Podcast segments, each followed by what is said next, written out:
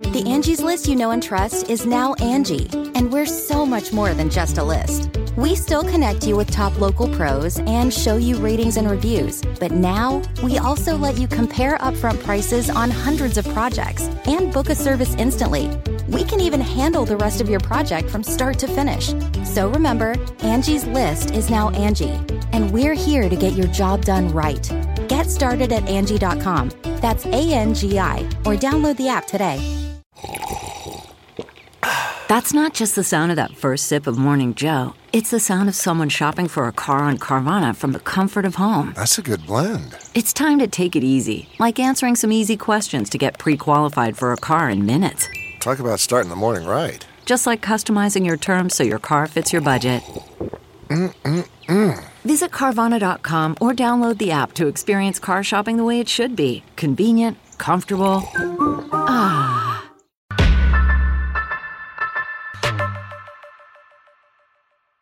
Hi, everybody. I'm Fran Spielman, and with me is Gery Chico. Morning. We've known each other since what, 1992? Long time. Long time. When you served as Rich Daley's chief of staff.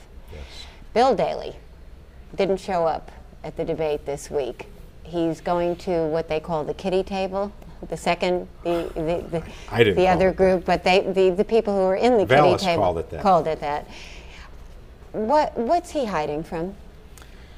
Well, look, you, you cannot be the mayor of Chicago and be cowardly. You just can't. Uh, imagine the situation with Laquan McDonald and the release of the tapes, right? What would you do in that situation? Hide?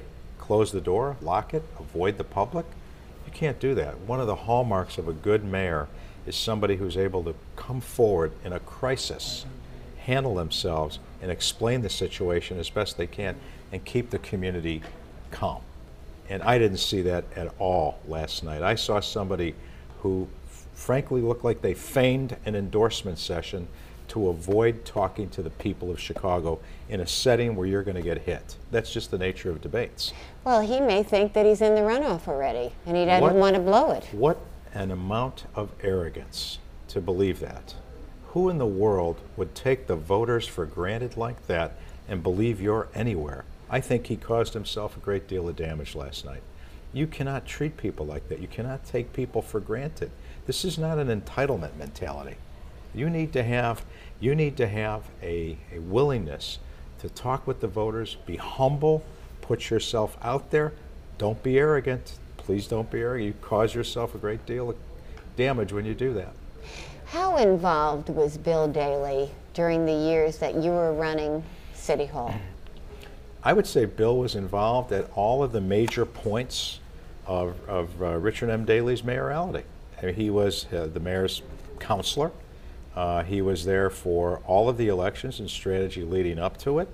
And so I saw him as pretty much, you know, tied to the administration. What about policy? Was he there on major policy decisions? Policy, it, to the extent that the policy ran into politics, yes. Doesn't everything? Not necessarily. It depends. I mean, some things are easier easier done than others. Uh, most of the policy we handled internally, but to the extent it, it, it involved politics, the effect on his brother's standing in the political community with people, he was involved. The big stuff. Yeah. Okay. Did he, was he there? Was he one of the creators of HDO? I personally didn't see that because I didn't have that much to do with HDO. Look, HDO never supported me for anything. Uh, and Victor Reyes and I are just ships in the night. I really don't do much with him. So uh, if that thing was being created on the side by other people with Bill Daley, I wouldn't doubt it. But the arrogance you talk about, what's arrogant about how he's running his campaign and how he would perform as mayor? Well, he doesn't show up at the forums. He views them as below him, I think, from, from what I can gather. Uh, he, he called. Don't you remember the famous letter he issued in his campaign about everybody? I want everybody to come to televised debates. We'll have four of them, and everybody can judge and evaluate the candidates. He doesn't even show up at the first one because some union was going to give him an award, excuse me, an endorsement. Come on, come on, come on. I've, I've gotten endorsements my, my whole life. You could work with these organizations and say, you know what, can you move it back 15 minutes so I can go to a debate ahead of time? something was clearly going on to avoid being in the public. So he's sitting on this pile of money, five, six million dollars. I, I don't know that that's the case. Well, He's spending a pile of money too. okay, you are too, though. Oh yeah, I, I you didn't say I was sitting on a pile of No, money. no, no. You're spending it as fast as you get it. That's the nature. This is not a profit game here. You're supposed to be taking it in the front door and moving it out the back door. Yeah, and that's a tough thing. And isn't that really at the heart, not necessarily aldermanic prerogative, but about the corruption scandal? If you didn't have to raise these mountains of dough, then you wouldn't be beholden to all these people, the developers and all these other businesses. Well, you know, we have the broadest base of donors of anybody running. We're up to about 1,500 donors. And that's from people giving us as little as $5. Just yesterday, I had a lady, a lady named Letitia wrote me a beautiful handwritten note with a $100 check. And she said, This is all I could afford, but I believe in your candidacy. I'm going to vote for you now. I hope this $100 helps. So I think we have to keep in mind it's not all mega, mega donors. I mean, Daley's taking it in at $250,000 a crack. I'll take it from Letitia at $100 a pop. And she really feels a connection with the candidate. Look, I've said I'm for public financing of campaigns. Uh, but Don't we need that? Isn't that really more important than aldermanic prerogative? I think that would be hugely important, a step in the right direction. No, no, no, that, no, no, aldermanic prerogative can always cause us trouble. Because remember, look at what happened with Solis. He wasn't just putting it in for himself, he was recommending other people. So it's not just about, you know, you and raising campaign funds for you. Once you give that unilateral power to an individual, you can use it in so many ways. You can you can give it to your brother, your aunt, your uncle, friends, cousins, relatives. I mean, so no, I, I think you need the whole series of ethics reforms in this city. You need to end aldermanic prerogative, you need to ban outside income, and you need term limits.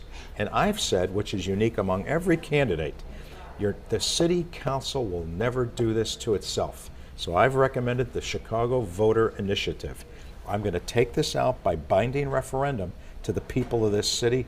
They're the real bosses, and they will impose this on us. But let me tell you what Pat O'Connor says to aldermanic prerogative. He says, I don't know what's going on in uh, Howard Brookins' ward, so of course I'm going to ask him what does he think of a project. How the hell do I know?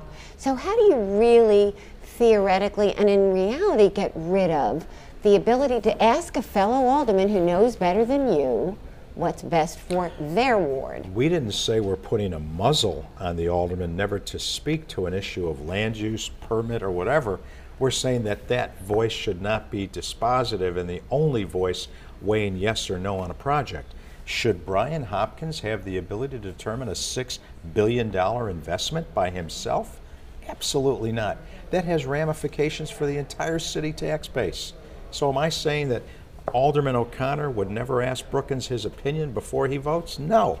But should Brookins by himself have the ability to kill or, or give life to a project? That is wrong. That is at the base of every piece of corruption you're seeing right now. That is at the heart of it. What about Lincoln Yards? What should happen with that mega project? What should happen to the 78? Rahm wants to race those two things through. 78's a different project. 78 went through painstaking meetings with community organizations to get that project to the point where it is. I, I know because I've, I've looked at that. Sterling Bay, uh, Lincoln Yards project, different. A lot of questions, a lot of murkiness around that project. 78, vetted ad nauseum. So there, you have to look at each But product Zan- differently. Danny Solis was right in the middle of the 78. I say Are, are you sure that there's nothing kinky about the whole thing you're, ever? n- you're, you're, you're never sure. You do the best you can. But again, this is why we end aldermanic prerogative. But you're, I I'm asking you whether you think those two mega projects should go through. Yes or no? Well, here's here's. Before the next mayor. I'm okay with 78 because I've seen the vetting process. But you're asking me about Solis. We'd have to put everything in the 25th ward on hold. Shouldn't we? Shouldn't we? Shouldn't we go do a review of zoning Well, I've, under I've his said, tenure? I've said, Fran, at the at the most recent uh, debate we had at the Union League Club about two weeks ago, there's no rush on these 60, 90 days to take a look at these projects, especially the ones involving Solis, would perhaps build some confidence that uh, by the people that we're making good decisions. so the 78 in Lincoln Yard should they hold? Well, Lincoln Yards is already running down the track. I would hold that for review uh, of a broader group of people on the impacts of that project. I, on 78, it hasn't even made it to the plan. It's, excuse me, it did make it to the plan commission. It should also get a review, given that Solis was the host alderman of that project. But- Okay, but remember, so- the key thing here, once again, is no one alderman should have the thumbs up or thumbs down on projects of that magnitude. Should we have a review of all zoning un- and an audit of zoning under Danny Solis? Yes. Uh, uh, uh, going back to when? When he took over?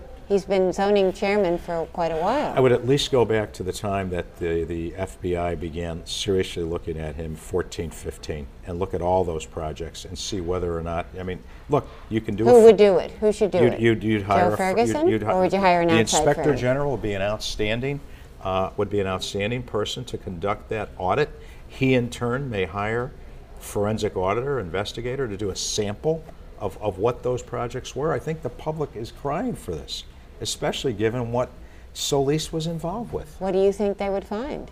God only knows. Haven't we all been shocked to this point already about what's been going on? People getting sex favors for, for zoning? This is ridiculous. It's outrageous. It's outrageous. It needs to be looked at, but more importantly, it needs to be dealt with. And the way you deal with it, get rid of aldermanic prerogative, no outside income. If your alderman makes 120,000 a year, you need additional income. Look, you're doing public service. It's sacrifice. What I'm prepared to do, leaving the law world. You're going to come All right, let's talk city. about that now because you know you've been lumped into the Burke Four. What's- Uh, what's that? The Burke Four is uh, what uh, Lori Lightfoot and Paul Vallas call the people with the closest ties to Ed Burke. Now, you got your start in the Finance Committee working with him during council wars. Did you ever feel uncomfortable with how extreme his positions were against Harold Washington at that point? You were a young kid Well- then, but Well, first of all, I was hired in the Finance Committee by Alderman Wilson Frost. okay. And I stayed uh, through Alderman Burke. And after Alderman Burke, I stayed through Chairman Tim Evans. So my tenure in that committee predates and postdates Ed Burke. So he didn't hire you, is what you're saying? did not hire me. Okay. So during council wars, when he was so extreme, even he regrets it now. Mm-hmm. Sure. Oh, I think. I Did think, you ever say to him, Are you kidding? What are you doing? Um, I think uh, upon uh, hindsight, of course, some of those positions were just wrong. We should have never held up Harold Washington's appointments. It made no sense. I don't know why. th- I don't know why that was being done. But there was An alternate budget? Alternate. Well, you'll you'll probably who knows. You may see that again, depending on where the city council goes. Yeah, who knows? I hope not. Let, we, we we both hope not. Calling for him to resign after he didn't file his ethics statement on time. I mean, No, oh, some of that's- the extreme positions. Those positions. were extreme positions. They were wrong, and let's hope we've learned and we can do better going forward. Right, but you were on his staff. Did you ever go to him and say, Ed, what are you doing? Or Oh, were you I've- too too uh, afraid of the boss to No, do that? I'm, I'm not afraid of the boss. I mean, I Okay, for so one of did the you better- ever I did you ever one go of to the- him and say, Ed, what the hell are you doing? I'm not going to quote how we talked, but I was dismayed by some of the things that Did we you did. say it to him? I was dismayed by some of the things. Did that you we tell did. him? And you could be dismayed at home. Did you say no, it to him? No, I was him? dismayed at the office. You were dismayed to his face? I was dismayed. To him. Okay, and what did he say? I'm not going to get into that. Why didn't you quit then? Quit. Quit quit the job. Um, I had a family. I so can't, you can't just quit. Did you feel like quitting ever? Uh, no, no, no. I th- people look. It was a, a very unique time in our history. Uh, I think you have the benefit of hindsight with perspective to see that those decisions they made were wrong, and you learn from it and you take it forward and you try never to commit those wrongs again. But you maintained your al- ally alliance with him throughout the years, right? Oh, I've, I've maintained my relation. I've learned in life, Fran, a long time ago, you maintain your relationships as many as you can because you need a network to perform your job. Let me ask you a question. When I was over at the CPS working on behalf of the Chicago Public Schools and I needed something done financially for the city, was I supposed to have an alienation with the person who could say yes or no to our finance needs? I'll give you an example. We brought over $100 million in TIF requests one time for Chicago Public Schools to build schools. and I'm not supposed to know who the finance chairman is, I think that would almost make me derelict in my duty. But Mendoza says that when Burke was calling Ginger Evans to lean on her, that he was doing it on behalf of your clients, the clients that you have. News to me.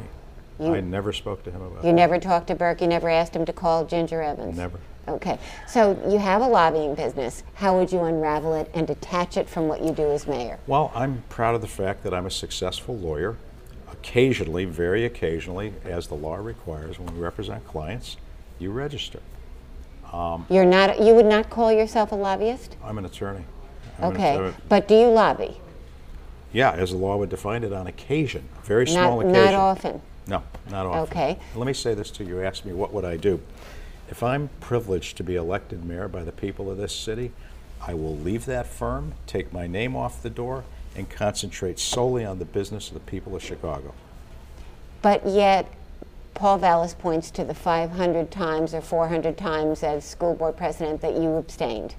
What do you say to that? Simple. Uh, that was 400 of 12,000 votes. And let's look at the 400 votes. The 400 votes were to be transparent. Uh, Vallas recommended each and every one of those actions to the board. I didn't even know what they were. But at the time they came, I was working at the, between, between two international law firms with clients who might have been elsewhere in the world who had a client relationship. We thought, for the interests of transparency, we should note that. Those were not all Gery Chico clients. This is the way you do things in an abundance of caution to put it on the record. Now, we're running out of time for the O'Hare Express. Yes. Uh, the mayor probably is not going to be able to get that contract to the council. I mean, uh, where is it? Elon Musk. So, what do you think? Is that a good thing? Are there other priorities for O'Hare? Oh, I, ha- I have a, a few things to say about this. Last night at the debate at Fox, I took Toni Preckwinkle to task because she will not be able to make independent decisions to take this city forward. Uh, whether we can quibble about whether it's 65 or 90 percent of her campaign fund is provided by two to three unions, SEIU and CTU she has to turn right around and negotiate with both of those union over massive labor pacts.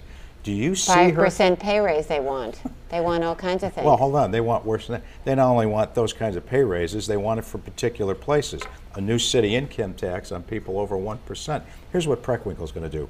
When you take the vast majority of your campaign fund from two places and then you switch seats and sit around and negotiate their labor contracts with them, you know what you're going to do? You're going to cave, cave, cave, and cave, and you're going to tax, tax, tax, and tax. Look, Preckwinkle has raised has raised the sales tax, the soda tax, parking taxes. I could just keep going on. It's hundreds and hundreds of millions of dollars. Since she won't be able to have the independence to make good decisions for the people, we're going to wind up paying. I offer an alternative to how we could raise money that doesn't hit the taxpayer right in the pocket. Here's O'Hare Airport.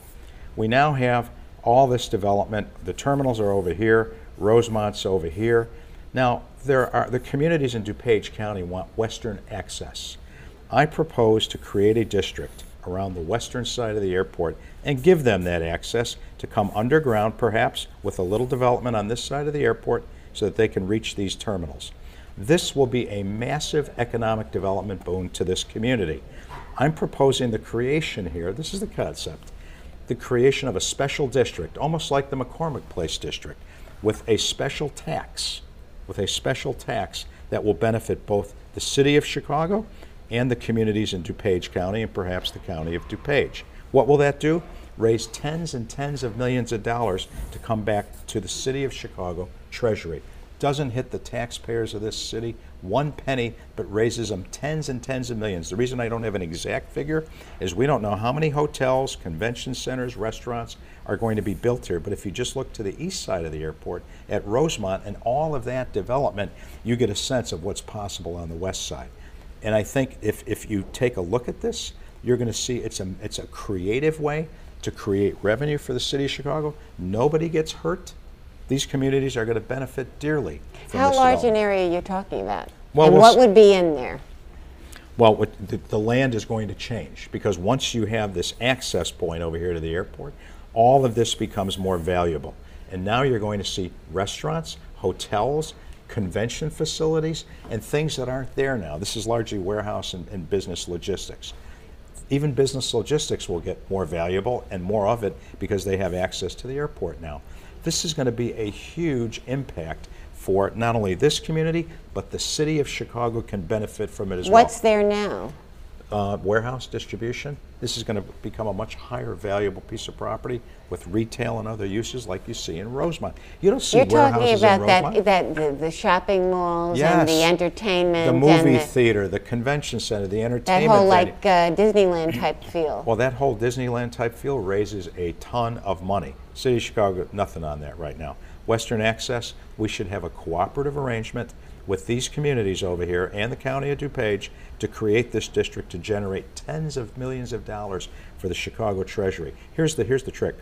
City of Chicago cannot take any of the money off the airport per se, per se because of federal law. so you go outside the You airport, outside, you take that money. that's correct. And who do you tax in there? What do you tax? Whoever What's they use, the special re- tax? rest- restaurants, hotels, convention so centers. how would the special tax work? Is Well, we'll see where we set it, but it'll be it'll be a a property tax you're talking it's, about, it's like gonna- an SSA? It's, it's almost like the tax you see from McCormick Place right now that's levied uh, for uh, multi miles around the McCormick Place area. Is it a property tax or what it's, kind of it's, tax? It's going to be a sales tax. Oh, a sales tax. Because these are going to pr- be primarily sales, amusements, convention facilities that are buying and selling things. So it's going to have an enormous ability to generate revenue to help our city. and it's not annexation like Garry No, no, no, McCarthy no. talks That, about. first of all, annexation requires two parties. Okay, there's no way that these communities are saying, "Hi, bring me into the city of Chicago to solve your problems." because we're so corrupt, or because Because why should we help solve your financial problems? This Why- right here- won't they say the same because thing? this Won't they be- say the because same they thing? want access and they can't get it now. But we will work out a business well, negotiation. we, this has been Western Access has been on the plan for forever, and sure. yet it's and, not happened. And where is it? yeah, I'll make it happen. Okay. And this is one of the ways to make it happen. Gery Chico, thanks for coming. Sure, my pleasure. See you next week.